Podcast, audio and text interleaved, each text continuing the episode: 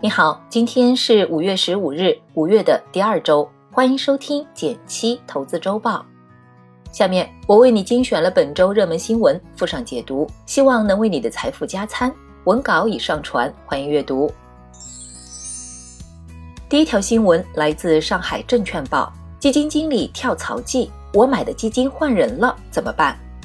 今年前四个月，公募机构共有一百零八位高管发生变更。一千余只公募基金更换了基金经理，在公募行业高速发展的背景下，行业人才也在加速流动。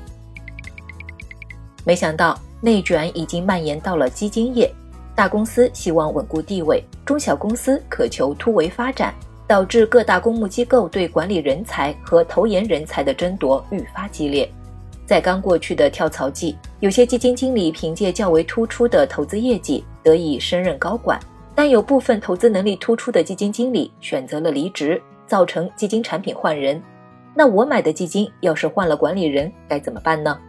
首先要看基金类型。一般来说，更换管理人对于股票指数基金的影响不大，但对于债券基金和股票主动基金，不确定性就会更大一些。接下来我们要看看更换的基金经理的基本情况，比如他过往的实战经验是否足够丰富，相应的基金业绩如何等等。如果抓不准它到底是菜鸟还是黑马，可以设置一段三到六个月的考察期。这期间，一方面要参考同类基金的业绩排名进行对比，还要审查新基金经理的投资风格是否与上一任一脉相承。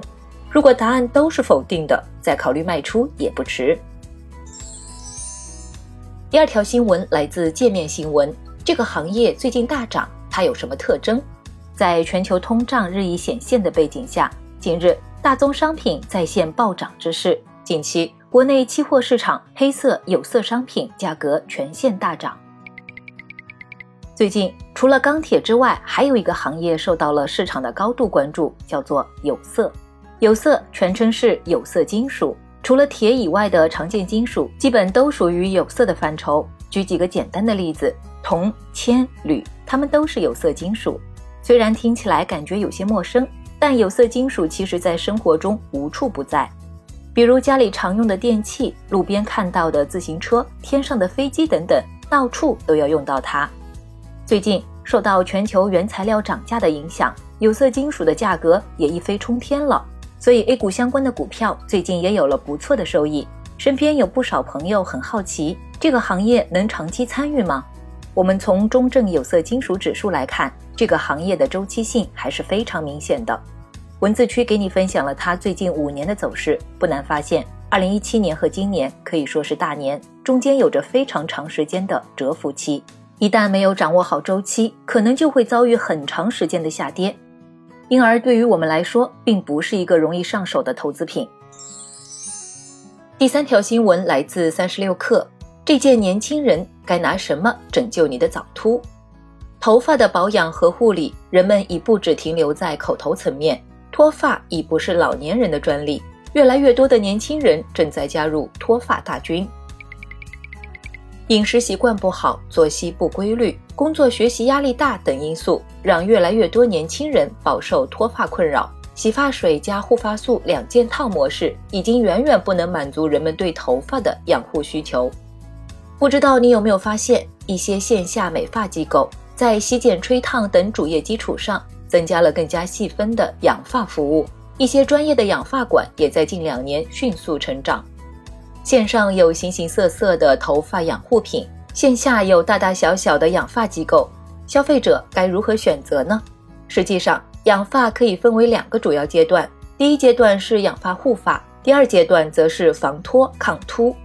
养护阶段，头发和头皮的养护产品差别很大，比如。头发护理以洗发水、护发素等产品为主，头皮则以清理液、啫喱等清洁类产品为主。而到了防脱抗秃阶段，希望靠这些形形色色的产品短时间内见效，几乎是不可能的。更好的解决方案是去线下有养发服务的机构，或者有皮肤科专长的医院进行针对性治疗。你有头发养护或者对抗脱发的经历吗？欢迎来评论区分享一下哦。接下来来看其他重点新闻。来自第一财经的消息，二零二一年四月份，全国居民消费价格指数，也就是 CPI，同比上涨百分之零点九。其中，食品中鲜果、蛋类、粮食价格均有所上升，猪肉、鲜菜价格有所下降。来自新浪财经的消息，备受关注的六只恒生科技 ETF 基金将于五月十一日开始募集，不同基金募集时间由一天至七天不等，最晚至五月十八日。这类产品给投资者提供了一揽子参与港股科技龙头的便利工具。好了，本周的财经热文就是这些。点击订阅《投资周报》，每周六上午减七解读财经热点给你听。拜拜。